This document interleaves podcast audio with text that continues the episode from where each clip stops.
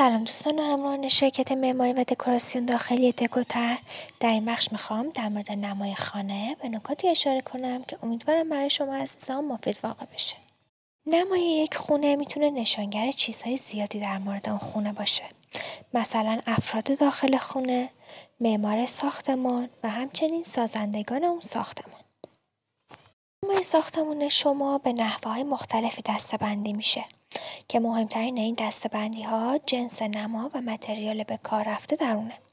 شما می‌تونید متریال های متفاوتی رو برای نمای خودتون انتخاب کنید. حتی می‌تونید از چند متریال مختلف در یک نما استفاده کنید و یک نمای ترکیبی داشته باشید. انواع متریال ها برای نما نمای آجوری نمای کامپوزیت نمای سنگی نمای شیشه‌ای نمای چوب پروسه های ساخت آجر برای خانه. خرد کردن و پود کردن مواد و متریال خام ذوب کردن و ترکیب کردن مواد با یکدیگر شکل دهی و قالب ریزی آجر حرارت دادن اون برای خوش شدن آجر و خنک کردن اون. یکی از موادی که می‌تونیم به خوبی جایگزین آجر بشه GFRCه این ماده در واقع بتونی تقویت شده به وسیله الیاف شیشه‌ای هست که می‌تونه جایگزین بسیار مناسبی برای آجر باشه. چرا که وزن سبکتری نسبت به آجر داره و مقاومت بیشتری داره. انواع آجر. آجر فشاری. این آجر به صورت دستی ساخته و تهیه میشه. و بیشتر مواقع برای زیرسازی و سفت کردن زیر ساختمون ها مورد استفاده قرار می‌گیره. آجر سفالی این دسته از آجرها بسیار سبکن و در مراحل ساخت اونها دقت بسیاری صرف شده. آجر قزاقی این آجرها برای تزیین نما استفاده میشن چرا که به رنگ سفیدن.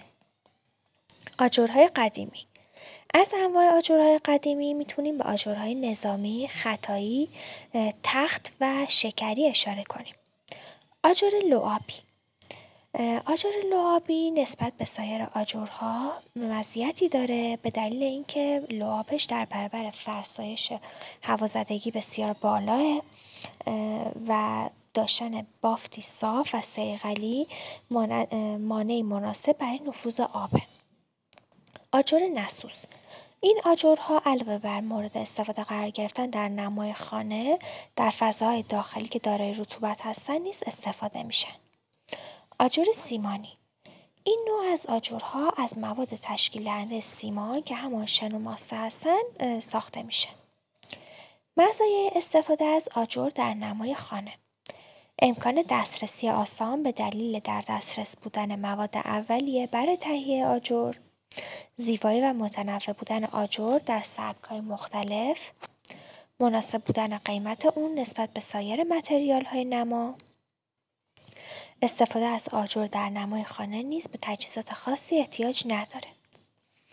معایب استفاده از آجر در صورت تابش نور خورشید و یا بارش باران ممکنه لکه و شوره های روی بدنه آجر ایجاد بشه و بعد از مدتی به دلیل ایجاد شدن حفره در آجر آجر دچار خوردگی میشه.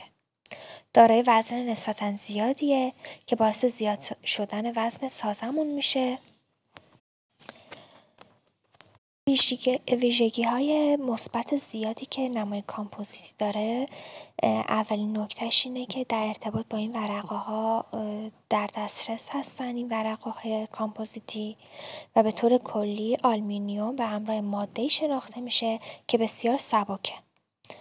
کامپوزیت ها به دلیل اینکه ورقه های آلمینیومی در اندازه های خاص و مشخصی هستن نصب آسانی هم دارن. چرا که نیازی به برش دادن یا آماده کردن مواد برای ساخت اونا نیست. این ماده به انواع حالتهای آب و, هوا، آب و هوایی مطابقت داره و در تابستان و زمستان در, بر... در برابر انبساط و انقباض مقاومه. از دیگر مزایای این نما می‌تونیم به ضد زلزله بودن اونم اشاره کنیم. مزایای نمای سنگی مقاومت بسیار عالی اون در برابر رطوبت و عوامل خارجیه مزایای نمای ای لوکس بودن و زیبا بودن اونه که معایب مختلفی هم داره.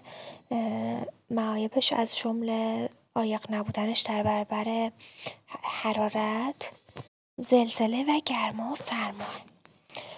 که از استفاده که مزایاش هم می‌تونیم اشاره کنیم به سبک بودنش و عایق صوتی خوبی که داره و شیک بودنش.